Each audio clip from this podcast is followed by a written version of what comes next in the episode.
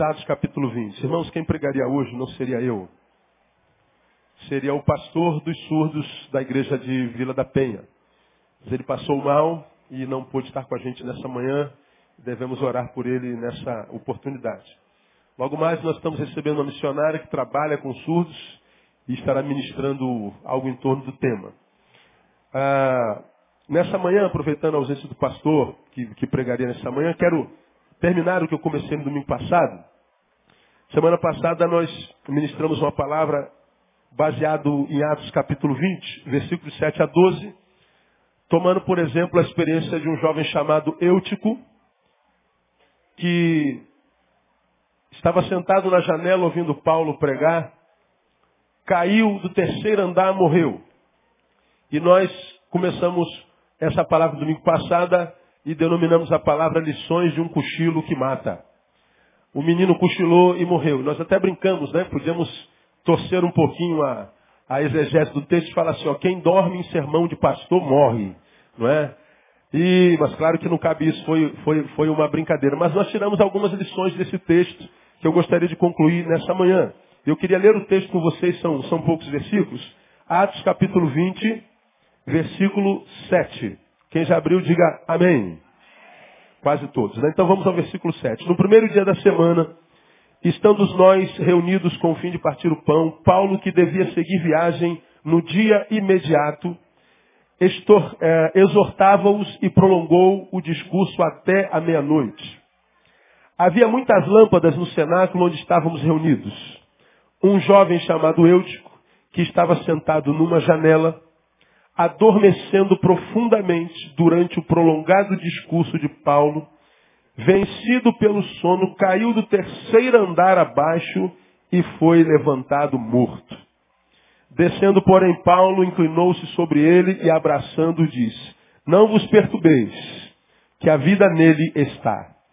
Subindo de novo, partiu o pão e comeu, e ainda lhes falou largamente até o romper da alva, e assim partiu. Então conduziram vivo o rapaz e sentiram-se grandemente confortados. Esse é o exemplo de Eutico. Estava no pórtico, terceiro andar, cheio, quem sabe cheio como está aqui, não havia lugar para todo mundo. E o menino falou, preciso ouvir a palavra, eu quero ouvir esse pastor chamado Paulo que me disseram que esse cara é bom. E eu gosto de ouvir o que Deus faz e fala através dele. Ele deu o jeito dele, porque ele priorizou a palavra. Então ele, ele foi é, é, empurrando daqui, empurrando dali, não tinha lugar para sentar, não tinha lugar para ficar em pé. Ele sentou na janela e ficou pendurado. Mas diz o texto que Paulo começou a pregar e ele se alongou no sermão. Paulo era diferente de nós, batistas, que aprendemos que um sermão tem que durar 20 minutos. Paulo não se preocupava com a técnica nem com a cronologia, ele se preocupava com o conteúdo. E ele estava procurando, é, é, é, compartilhando conteúdos. E o sermão estava bom, mas o menino estava cansado, ele estava sentado na janela. O que, que aconteceu? Ele foi vencido pelo sono, caiu do terceiro andar e morreu. Bom, imagina, nós estamos no culto e alguém cai da janela e morre. O culto certamente parou, foi uma comoção geral. Paulo então diz, oh, gente, não se mexe não, fica sentado aí que eu vou lá, resolvo o problema e volto. Ele desceu as escadas, e olhou o morto no chão, disse para os discípulos, fique tranquilo porque a vida ainda está nele. Ele deitou em cima do menino, abraçou o menino, fez lá a sua súplica e o menino acordou. Aí ele falou, pronto, está resolvido. Ele volta, sobe as escadas, pega o púlpito e continua pregando como se nada tivesse acontecido. E diz o texto que ele que ia pregar até meia-noite, pregou até quando, hein? Até de manhã. Até de manhã. E o menino voltou e sentou no céu onde, acredito que algum samaritano deu um lugar para ele agora para ele sentar. Não cai mais daí não, pelo amor de Deus, menino. Senta no banco aqui no meu lugar, porque é, chega de susto, né? E, e, e, e, o culto continua. Aí nós aprendemos algumas coisas é, interessantes domingo passado. Primeiro, aprendemos que atividades de amanhã não podem nos abster de receber o que Deus tem para mim hoje. Atividades de amanhã não podem nos abster de receber o que Deus tem para nós hoje. Aprendemos que o texto diz que Paulo tinha que partir amanhã bem cedo. Paulo tinha compromisso amanhã de manhã cedinho. Paulo estava em caminho de Troas. E ele passou por essa cidade para descansar, mas ele aproveitou para pregar porque houve oportunidade. Então ele tinha compromisso amanhã cedinho. Mas ele não absteve-se de comunicar o que Deus tinha para ele por causa das suas atividades amanhã. Ele não é, abriu mão de receber o que Deus tinha para ele, de compartilhar o que Deus deu a ele com o povo, por causa do que ele tinha a fazer amanhã. Paulo entendia, entendo eu, que o amanhã, embora esteja com a agenda lotada, ele ainda não existe. E ele diz, eu não vou abrir mão do hoje, do agora, por causa de um pretenso amanhã. E eu falei para vocês no domingo passado, quantos de nós, irmãos, deixamos de viver o hoje por causa de preocupações com amanhã? Quantas vezes você está sentado aqui, ó, Deus fazendo, Deus trabalhando, Deus falando, Espírito Santo ministrando, mas você não está recebendo absolutamente nada. Por quê? Sua cabeça está na preocupação de amanhã. Sua cabeça está em outro lugar. Sua cabeça está num lugar, num cronos, numa coisa que não existe. Ah, pastor, que eu vou fazer uma cirurgia na quinta-feira. Quinta-feira não existe. Quinta-feira pode vir a existir. Nós aprendemos que tudo que nós temos na vida é o hoje. Amém ou não? Diga para alguém que está do seu tudo que você tem é hoje e agora, irmão.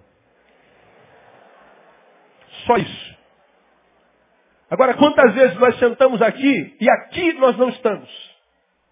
Estamos agora, nesse instante aqui, mas aqui nós não estamos, porque nossa cabeça está em outro lugar.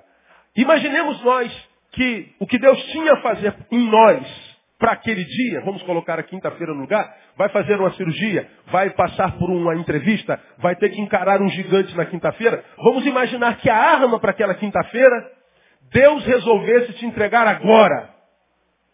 Porque você não está aqui agora, embora de corpo presente, você na quinta-feira é derrotado. E não porque o inimigo era maior, mais poderoso, mas é porque você não estava no lugar onde Deus tinha preparado aquela bênção para você. Então, as preocupações de amanhã, as atividades de amanhã não podem me abster de receber o que Deus tem para mim hoje. Segundo, aprendemos, ouvir a palavra é uma ação passiva que encontra resistência ativa da parte de Satanás. Toda vez que a gente para para ouvir palavra, não pense que, embora nós estejamos passivamente sentados, não haja ações em atividade tentando nos interromper de ouvir essa palavra. Bom, o menino, ele subiu ao terceiro andar, ele lutou contra a multidão, ele foi se espremendo, ele foi se arrastando, ele queria ouvir a palavra, ele queria ouvir o profeta, ele queria ouvir o homem de Deus. Então, mostra pela atitude do jovem que ele tinha fome da palavra. Mas ele sentou na janela e foi vencido, no caso dele, pelo sono. Então, quando a palavra é ministrada, forças contrárias a essa palavra estão trabalhando. Você está aí sentado, com certeza, irmão, Satanás está trabalhando para que você não receba o que Deus tem para falar, administrar o teu coração nesse dia. Você sabe que nessa igreja ou em qualquer outra igreja, há pessoas que vêm à igreja e não estão nem aí para a palavra. Há pessoas que vêm à igreja e vieram à igreja não por causa de Deus, vieram à igreja por causa de si. Eles estão na igreja porque estão com a doença, estão desempregados, estão em depressão, estão querendo que o filho seja liberto, estão querendo que a mulher se converta, estão querendo que, que Deus faça alguma coisa por eles. Então eles vêm à igreja, estão na presença de Deus, mas não estão nem aí para o que Deus tem a dizer. Eles querem tirar alguma coisa de Deus. De modo que quando nós estamos aqui, por uma outra razão que não Deus, a palavra ou o que Deus tem a dizer para ele não é importante. Aí o que, que acontece? Tem gente, você já sentou do lado de alguém assim, que durante um culto ele vai à igreja, vai ao banheiro 15 vezes, meu. A gente aqui às vezes vê um ou outro, se levanta uma, duas, três vezes. Aí pior, toda vez que esse cabra, que se levanta 15 vezes no culto, é, vem à igreja, ele se senta onde? Na ponta? Não, miserável senta onde? Ele senta bem no meio. Aí passa por seis pessoas até chegar lá.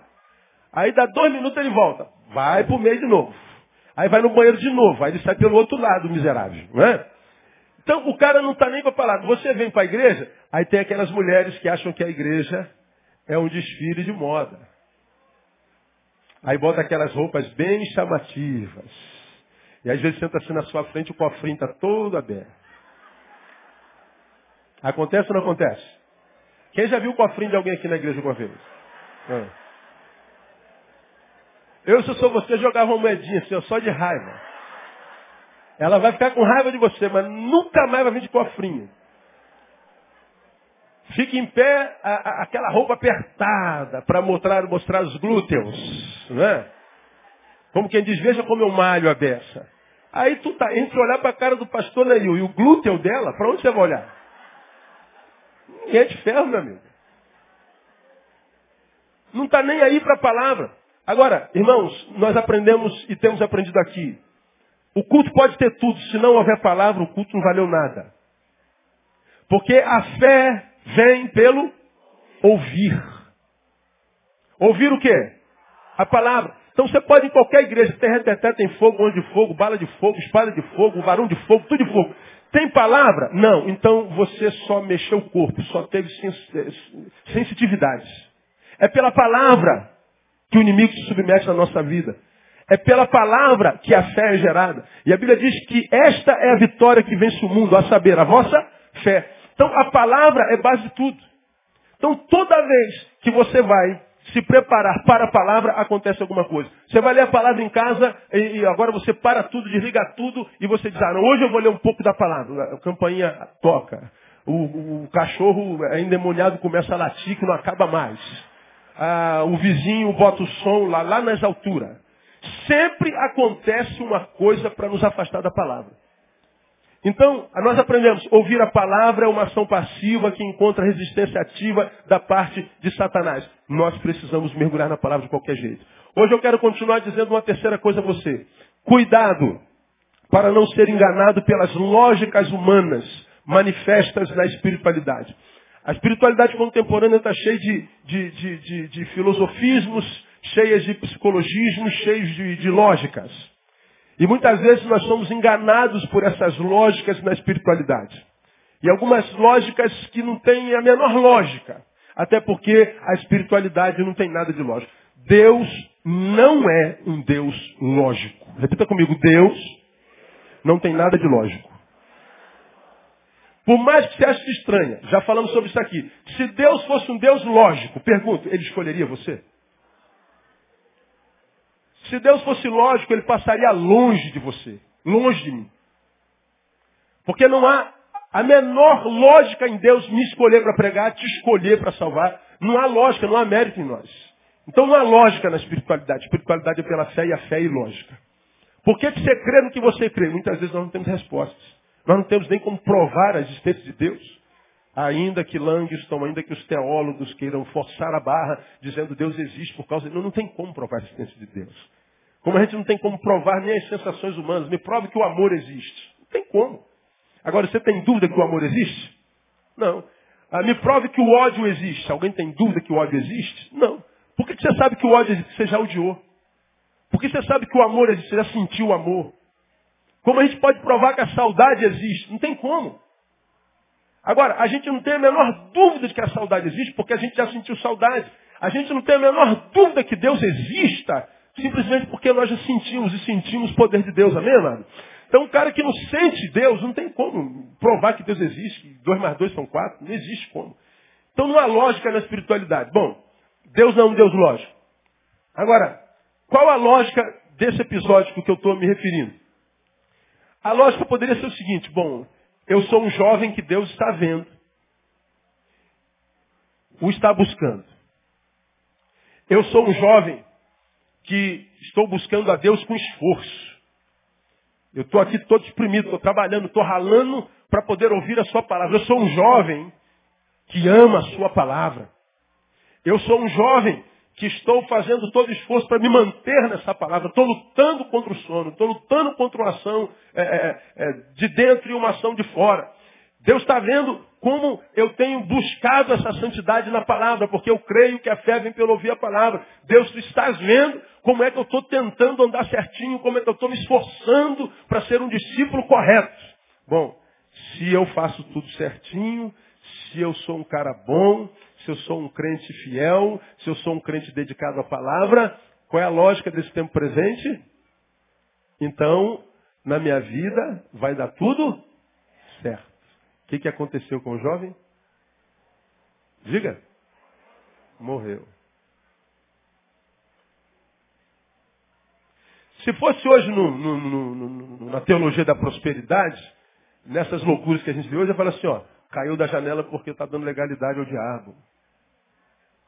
Porque todo sofrimento humano hoje, para quase todos os evangélicos, é em função ou da ação do diabo ou do abandono de Deus. Como que se ser humano não fosse em si algo doloroso. Ser gente, irmão, dói.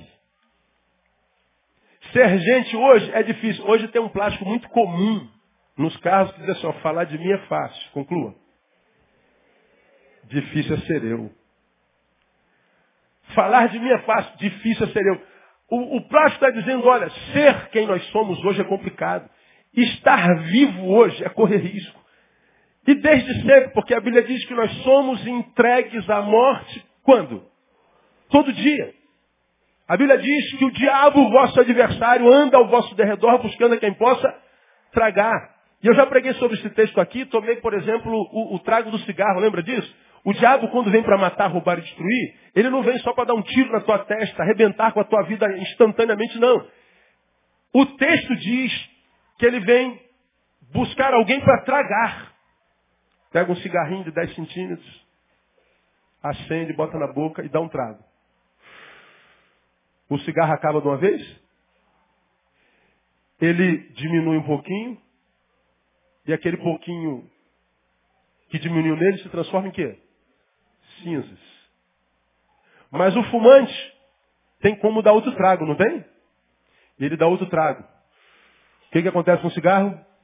Diminui mais um pouquinho. E aquele pouquinho que diminui no cigarro se transforma em quê? Cinzas. O cigarro vai sendo destruído gradativamente. O cigarro vai sendo destruído devagar. O processo de destruição do cigarro na boca do fumante é, como acabei de dizer, processual. Não é da noite para o dia, não é de uma hora para outra. Quando a Bíblia diz que o diabo vem matar, roubar e destruir, ele trabalha com processos. Ele trabalha com matrizes. Ele tenta a mim, tenta você, tenta todos nós, porque esse é o trabalho dele. Essa é a profissão dele, matar, roubar e destruir. E como é que ele faz isso? Devagarinho. Ele vai tragando, muitas vezes com um trago tão pequeno, ele vai destruindo, transformando em cinza nossos sonhos, projetos e vida, sem que a gente se aperceba. Portanto, quando nós estamos andando na rua, nós estamos não só sendo alvos de um fumante maligno chamado Satanás, que quer me transformar num cigarro para tragar, quer tragar a minha vida, como também nós vivemos num tempo onde a marca maior é o medo e a morte. Muitas vezes me encontro com pessoas extremamente frustradas com Deus porque eles acreditam, porque andam tão certinho, nada de errado deveria acontecer com ele. Agora, da onde vem essa lógica do ando bem, tudo vai bem? De onde vem a lógica de que quando eu sou totalmente fiel ao Senhor, nada de errado me acomete? Da onde vem isso? Porque da Bíblia não vem. Essa é uma das lógicas que o inconsciente coletivo construiu dentro da espiritualidade e que muitas vezes nós abraçamos com verdade, como verdade, mas que verdade nunca foi. Há um texto que eu vou ler com os irmãos aqui, abre a tua Bíblia lá em Eclesiastes. Volta um pouco a tua Bíblia aí. Para quem está estranhando a, a, a, versão da minha Bíblia, você já descobriu que essa não é a minha Bíblia, né? Eu estava ministrando em Pernambuco ontem à noite e deixei minha Bíblia por lá. Não, mas já está chegando. Sedex 10, esse bobear já até chegou em casa. Né? Está em greve? Ai, Jesus amado. É mesmo, né?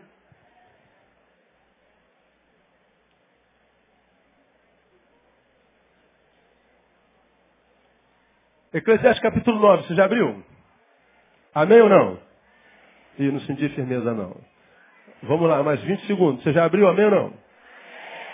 Eclesiastes capítulo 9. Deveras me apliquei a todas estas coisas para claramente entender tudo isso.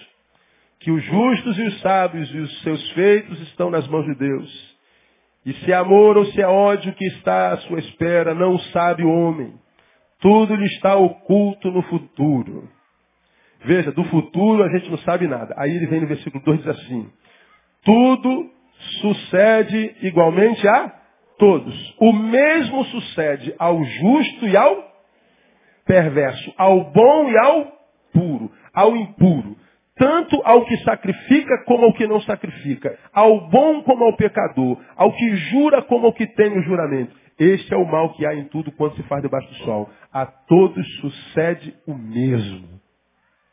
Salomão está dizendo que não há privilégios, privilégios na vida para ninguém. Se você está vivo, a vida é igual a todos. Não há diferença entre o justo e o injusto, ao puro e ao impuro. Agora, Vê se a sua cabeça processa isso com facilidade. Diga que na sua cabeça diz assim, pô pastor, mas não é justo. Diga que na sua cabeça não parece estranho. Pastor, como é que vai acontecer com um servo de Deus a mesma coisa que acontece a um não servo? Como é que pode eu imaginar que eu posso morrer com tal doença, da mesma doença que aquele canalhão morreu? Na nossa cabeça, a ideia de mérito é uma realidade muito poderosa. Se eu faço bem, colho só o bem. Se eu faço mal, colho só o mal. Essa é uma lógica que não tem respaldo em lugar nenhum, senão no desejo do nosso coração. Uma coisa que põe em crise o nosso coração, e há vários livros escritos sobre isso, porque coisas boas acontecem a pessoas ruins, e porque coisas ruins acontecem a pessoas boas. Você já viu aquele camarada que é ladrão, é estuprador, fez e aconteceu. Camarada cai do vigésimo andar fugindo da polícia. Ele bate lá embaixo de cabeça, fica em pé e sai correndo. Você está aqui na igreja, tropeça aqui no, num degrau, cai, bate de cabeça e morre. Aí você fala assim, como é que pode, pastor? Como é que Deus pode permitir um negócio desse? Aí vem essa pergunta que a nossa consciência começa a produzir em função das nossas lógicas. Pastor, como é que Deus permite que uma coisa dessa aconteça desse jeito? Eu não tenho a menor ideia. Eu não entendo o que, passa na cabeça de Deus. Mas passo para você o que eu penso, à luz da palavra que eu prego a respeito de coisas boas acontecendo a pessoas ruins, coisas ruins acontecendo a pessoas boas. Você já aprendeu que a bênção de Deus na nossa vida não está no fato do que acontece com a gente. A bênção de Deus se manifesta no, na forma como nós reagimos ao que acontece com a gente. A graça de Deus não nos livra do sofrimento, nos capacita para não sucumbirmos no meio dele. É como a cova de Daniel. Você já aprendeu aqui? Deus não livrou Daniel da cova. Mas livrou Daniel o quê? Na cova. Deus não livrou Sadraque, Mesaque e Abidnego da fornalha. Mas Deus livrou Sadraque, Mesaque e Abidnego na fornalha. A bênção de Deus não se manifesta a priori no que acontece ou deixa de acontecer, mas na forma como eu reajo ao que acontece, uma vez que tudo sucede igualmente a todos. Uma coisa é estar no mar encapelado com Jesus no barco. A outra coisa está no mar encapelado com Jesus fora do barco.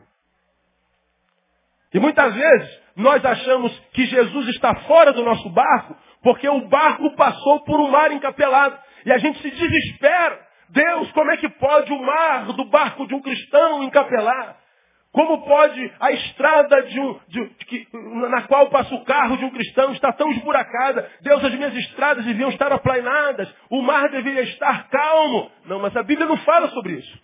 A Bíblia diz que o mar vai estar encapelado para todo mundo, a estrada vai estar esburacada para todo mundo, dores acometerão a todo mundo. Mas a diferença é que quando Jesus está no barco, não é o que acontece no mar, mas como a gente reage ao mar, irmão.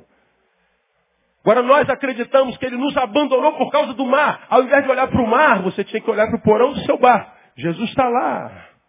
Ele pode estar aparentemente dormindo. Mas na hora exata, irmão, ele vai se levantar e vai dizer, mar, aquieta-te. Vento cessa no nome de Jesus. Irmão, vai dar tudo certinho. Diga para alguém que está do seu lado. Tudo ficará bem, irmão. Essa esperança é maravilhosa. Porque a ideia do bem ao de bem, mal ao do mal, isso é lógica humana. Isso são lógicas que contaminam a espiritualidade, mas que não têm respaldo bíblico. Porque a primeira coisa que eu pensei quando eu vi esse moleque caindo da janela, eu falei, puxa vida, o cara está ouvindo a palavra, meu, o cara está ali se esforçando para. Caramba, pelo amor de Deus, esse menino tinha que viver 150 anos com saúde, mas não, o cara morreu. Você trabalhou 15 anos para comprar o teu primeiro carro zero comprou no primeiro dia roubam o teu carro.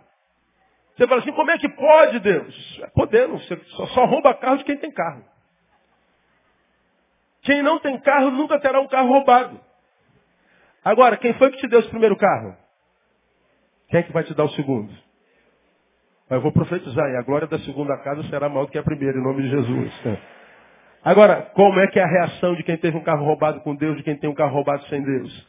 A gente de Deus tem um carro roubado e diz assim, ó, glória a Deus, porque tinha um carro para roubar. Já falei sobre isso aqui. E aquele que me deu esse carro vai me dar outro carro. O diabo tirou o teu carro para que você murmurasse. O diabo tirou o teu carro para que você criasse uma ambiência na qual ele se sentisse em paz e à vontade. Cria a ambiência da murmuração, cria a ambiência do palavrão, cria a ambiência da reclamação, e você está atraindo Satanás. Agora ele rouba teu carro, tu dá um glória a Deus. Gelado por dentro, mas glória a Deus, sacrifício e louvor.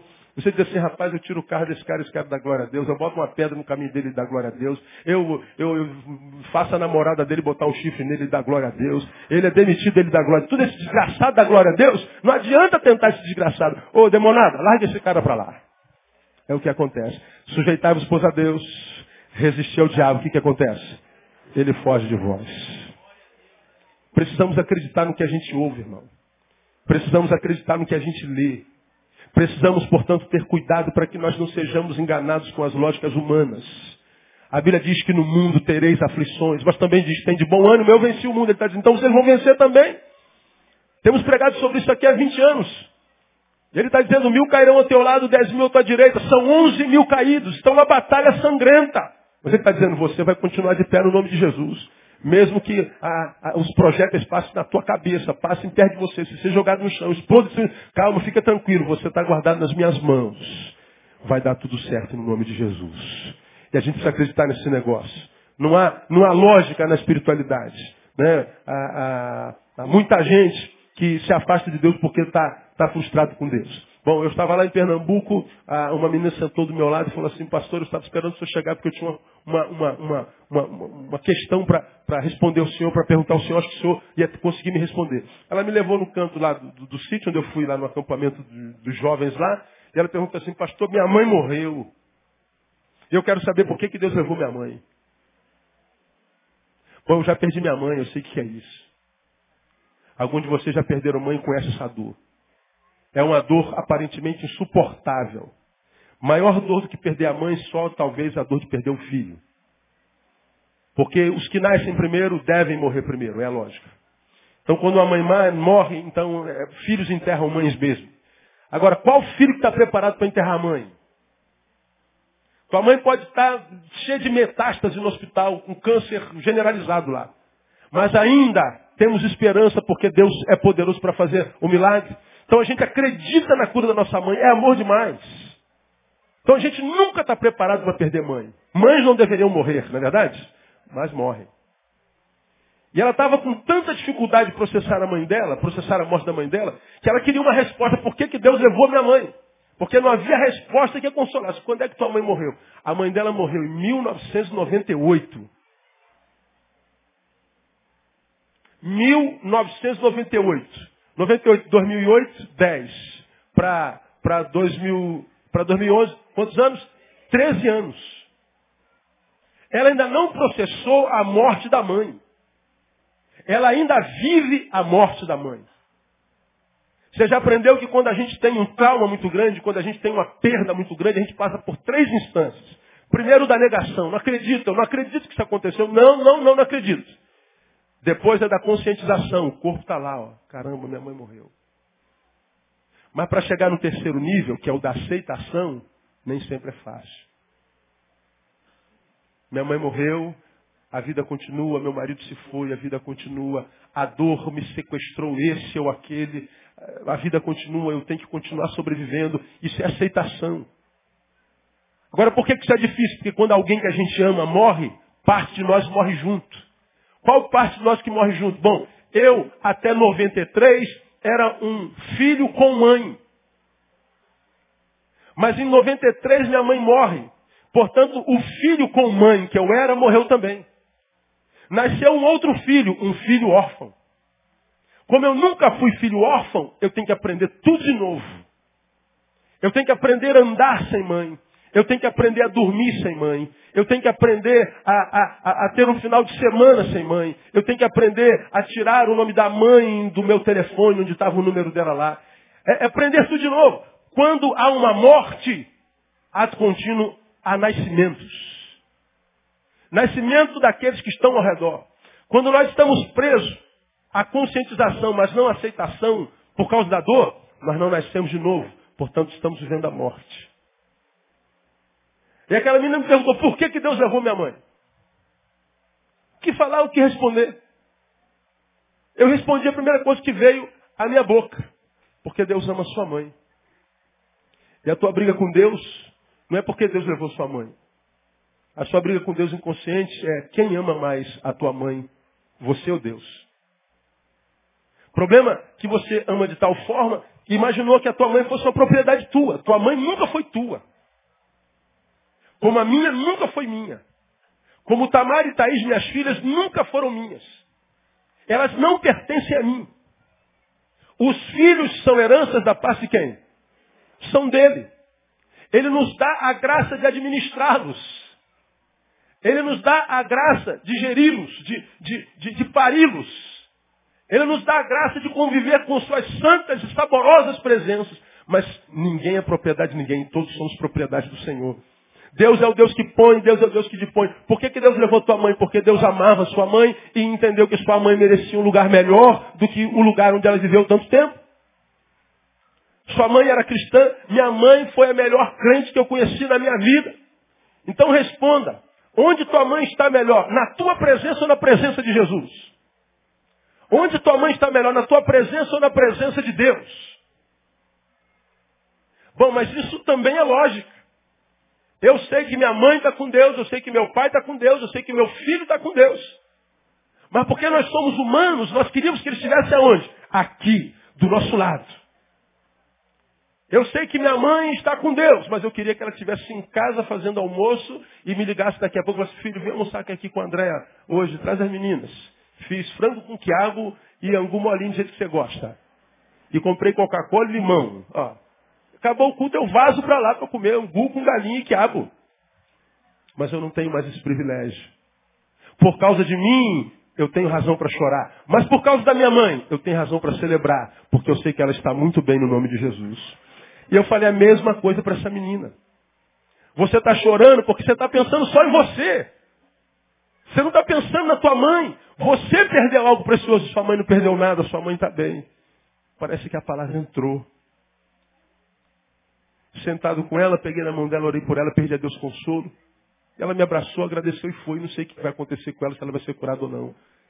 Mas o exemplo dessa menina mostra que muitos de nós não estamos muitas vezes preparados para viver o contraditório, achando que lógicas humanas que contaminam espiritualidade são verdades de verdade não são. Não existe lógica na espiritualidade, não. Eu estou vivo e enquanto ser vivente eu vou padecer das dores de qualquer ser vivo.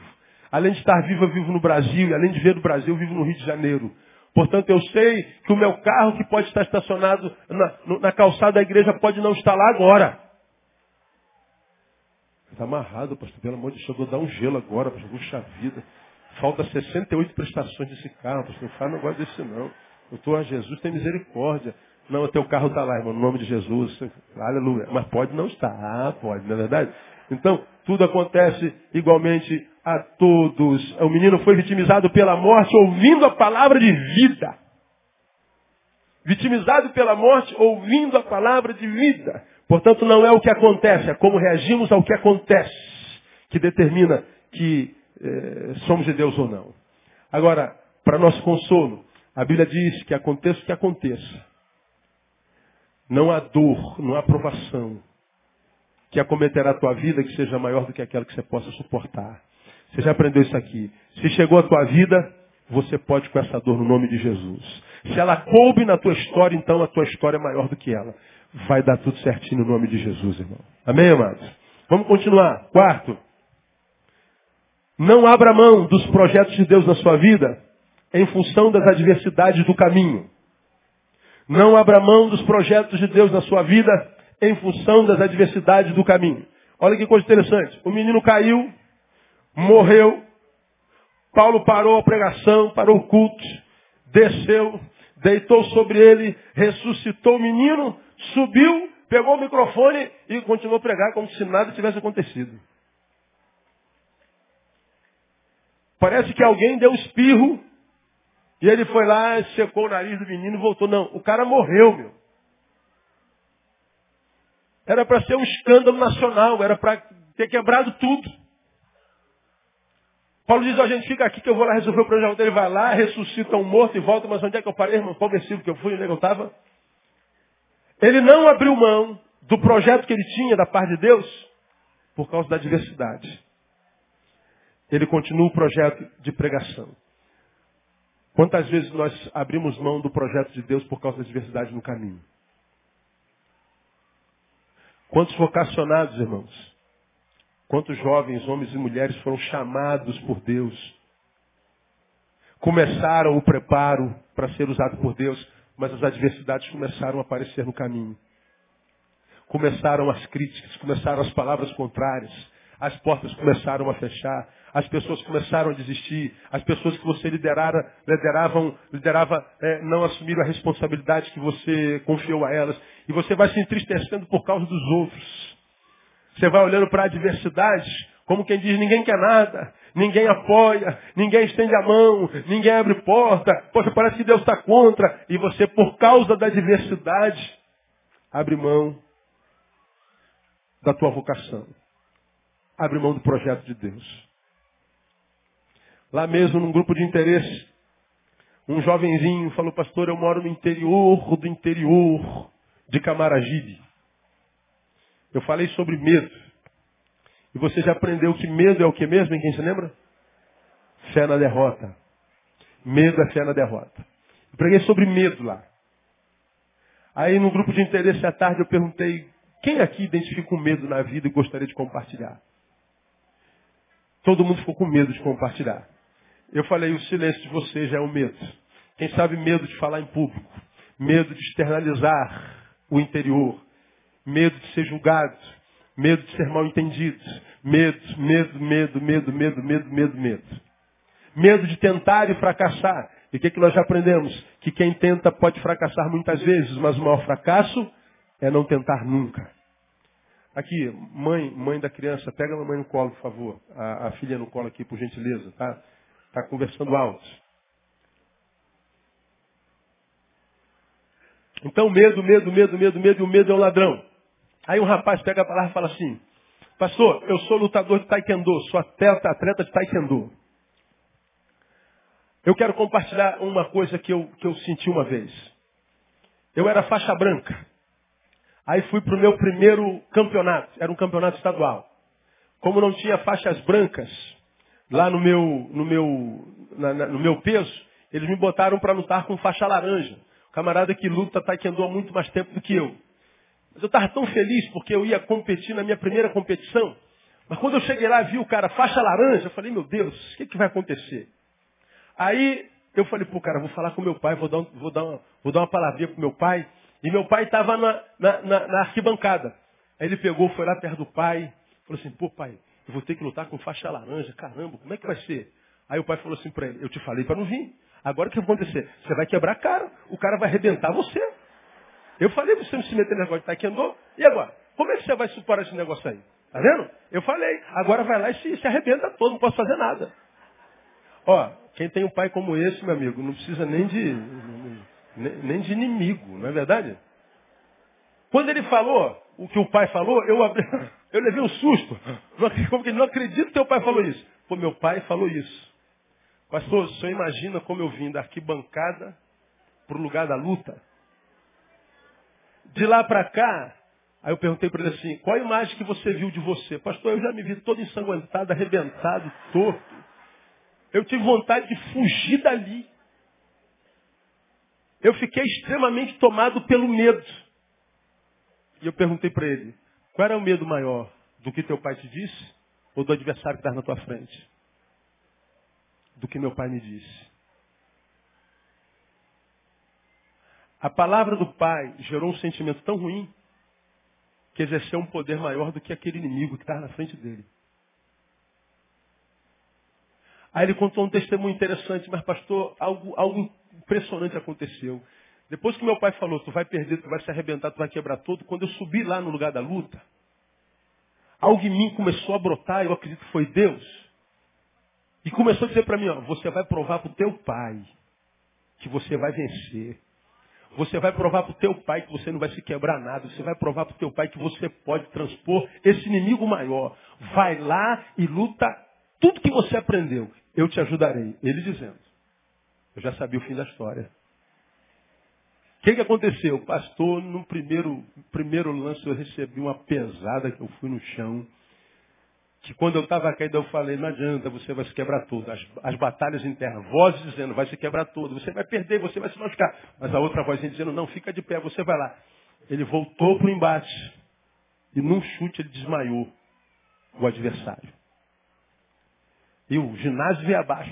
A faixa branca venceu a faixa laranja. E quando ele botou o medalhão, ele estendeu a medalha e mostrou para o pai. E ele disse que o pai dele abaixou a cabeça. Talvez de vergonha. Talvez de vergonha. Eu acredito, irmãos, que na nossa vida aconteçam coisas semelhantes. Nós temos uma missão a cumprir. Se você nasceu, tem uma missão. Se você nasceu, há uma razão para ter nascido. Se Deus permitiu que aquele espermatozoide que você era se acoplasse ao óvulo da sua mãe, aquele espermatozoide chegou lá com um plano. Você nasceu. Se você nasceu, você é filho de Deus. E Deus não traz filhos ao mundo sem missão, sem razão. Há uma razão pela qual você nasceu. E a maioria de nós sabe a missão para a qual nasceu.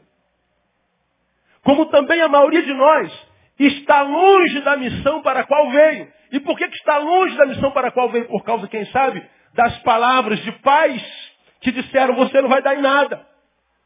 Por palavras de tios, de amigos que disseram você é um fracassado. Por alguém que disse isso aí não vai dar em nada. Por alguém que disse você não é competente para isso. Por alguém que disse isso é muita areia para o seu caminhãozinho. Por alguém que disse você é um deficiente. Por alguém que disse você é um incompetente, você é um burro. E você então está longe da missão para a qual nasceu. E está culpando alguém por isso. Você já aprendeu que caçar culpados não resolve o problema. Agora o que o texto está dizendo é que a gente não pode abrir mão da missão por causa da, da diversidade. Porque a maior luta do diabo é te impedir que você seja quem você é no coração de Deus. Porque no coração de Deus você é um servo poderoso no Espírito Santo, irmão. No coração de Deus você é alguém que põe Satanás de joelho. No coração de Deus você é alguém que está com, com, com troféu na mão, você está no pódio. No coração de Deus você veio para abalar a sua geração, para abalar o inferno. No coração de Deus você veio para vencer. Isaías diz, criei filhos e os engrandeci. Você não é pouca coisa não, irmão. Quando o diabo vem mexer com você, ele sabe com quem está mexendo. O problema é que muitas vezes nós não sabemos quem somos. Lembra, preguei no aniversário de uma cidade chamada Mariana, em Minas Gerais. Numa praça tinha 20, 30 mil pessoas. Aí tinha um garoto que me acompanha pelo site há anos. É uma ovelha virtual das milhares que tem lá.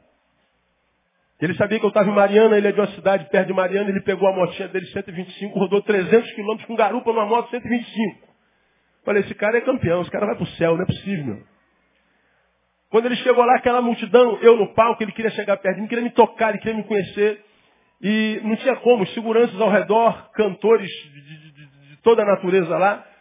E o cara querendo chegar próximo, ele, lá, lá do pastor, eu sou fulano de tal, ele está pulando, sou eu. Eu identifiquei o rapaz, eu desci do, do palco, aí saí pelos fundos, fui lá no meio da multidão, peguei ele, falei, vem cá, você vai ficar comigo lá em cima lá. Aí quando eu estou eh, entrando de volta, aí eu entro na, na portaria, os, os, dois porteirão, os querubins desse tamanhão na frente da, do, do palco, Aí eu entro, eles botam a mão no peito do menino, contei essa experiência aqui, você se lembra? Ele falou assim, ó, vai aonde? Não, estou com o pastor, ele falou, não, está comigo, filho meu, tá, deixa ele entrar, tá tranquilo. Aí ele falou, não, pô, mas não, não pode entrar não, pastor, não, ele vai entrar porque é meu convidado, cara, também da multidão ele vai entrar. Aí ele falou, pô, pastor, só me desculpa aí, não, rapaz, ele vai entrar. Aí ele botou a mão no peito do cara e falou, rapaz, você tá maluco? Você sabe em quem você está tocando, rapaz? Tu sabe quem é esse cara? Tu tem noção de em quem você botou a mão no peito agora? Aí ele tirou a mão do peito, ficou com medo. Aí, não, não, tudo bem, pastor, então pode entrar. Aí depois que ele entrou, o, o, querubim curioso falou assim, pastor, quem é ele? Eu falei, é filho do Todo-Poderoso.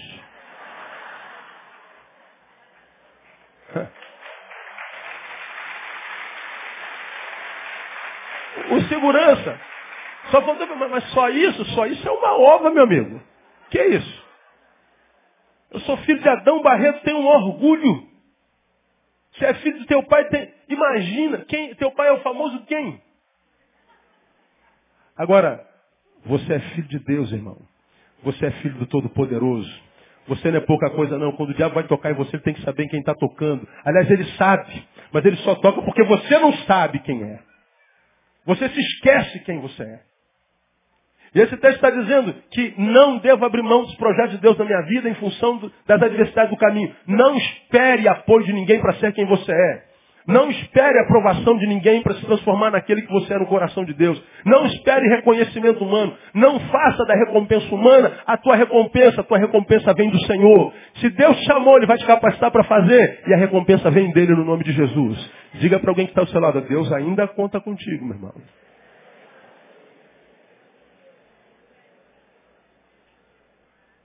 Terminando. O que para os homens é o estado terminal, para Deus é uma oportunidade para ele manifestar o seu poder. Para todos naquele culto, o menino morreu, acabou. Não, para Deus é só calma, filho. O que você chama de fim para mim pode ser só uma vírgula. O que você chama de estado terminal é só a oportunidade que eu tenho para manifestar o meu poder. Então escuta o que eu vou te falar. Se alguém colocou um ponto final numa história tua, num sonho teu, num projeto teu, não acredita neste que pôs um ponto final aí. Porque a última palavra sobre a vida de um filho de Deus vem da boca de Deus, no nome de Jesus. Isso que parece ser o estado terminal pode ser só o estado preparatório para a manifestação do poder de Deus. Por último, quando estiver diante da palavra, abra mão de qualquer outro projeto para aquele momento. Chegou a hora da palavra, é teu momento com a palavra, seja aqui na comunhão, seja na tua, no teu quarto, seja na tua devocional, abra mão de qualquer projeto. Porque tudo acontece pela palavra. Tudo acontece pela palavra. Por isso que Satanás quer manter o seu povo ignorante. Por isso que Satanás quer manter o povo de Deus na religião. Na igreja evangélica tem muita religião, tem muita aparência, muita, muita, muito, muito parecer ser não sendo. A gente se preocupa com a pompa, a gente se preocupa com a imagem, a gente se preocupa com o exterior, a gente está preocupado com, com o brinco, com a tatuagem, com o comprimento da saia, a gente está preocupado com o falso moralismo, com a moralidade, com aquilo que é imagem. Só que Deus não olha para fora, Deus olha para dentro. E dentro ele trata com a palavra. Então, mais do que com o que acontece fora, nós temos que preocupar com o que acontece dentro. Porque há muita gente que pode estar sentado do teu lado, ele pode estar de tatuagem, ele pode estar com alargador na boca, no nariz, não sei aonde, ele pode estar de rastafari, ele pode estar de short, de bermuda, mas às vezes ele dá um abraço com tanto carinho que sara alguém em nome de Jesus. Mas pode ter alguém no teu lado que está de terno e gravata, com goma, com, com relógio não sei das quantas, que está com sapato fino importado, está com carro não sei aonde, e parece um crente. Mas toda vez que abre a boca é uma flecha do diabo para machucar alguém. Lembra que o nosso Deus, irmão, é o Deus das manjedouras. É o Deus dos jumentinhos. É o Deus das prostitutas. É o Deus das criancinhas. Mas é o mesmo Deus que não suportava fariseu. Que por fora, como diria a vovó, era bela viola. Mas por dentro era o quê? Como Lorento. Que eram chamados por ele de sepulcros caiados. Por fora, granito, uma coisa linda, mas por dentro caminhava o quê? levava o quê? Morte.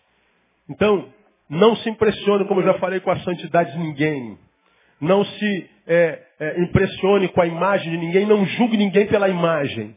Porque a gente pode estar pecando gravemente. Porque o que conta para Deus é a palavra. O que vai gerar, gestar a obra do Espírito na tua vida é a palavra. Então, quando você estiver diante da palavra, não permita que nenhum outro projeto te roube dessa palavra. Porque a nossa vida depende disso aqui. A nossa derrota, a nossa vitória tem a ver com isso aqui. Quanto mais próximos dela, quanto mais nela nos tornamos, mais intimidade com Deus nós temos e quem tem Deus por parceiro vence sempre. Ainda que de vez em quando perda, perca. Você já aprendeu que nesse tempo ganha quem sabe perder.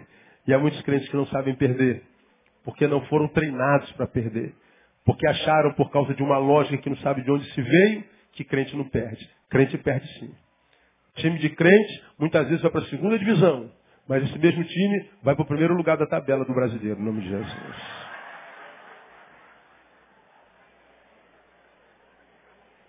Deus abençoe você. E que essa palavra se transforme num gigante no nome de Jesus. Amém? Vamos aplaudir o Senhor. Aleluia.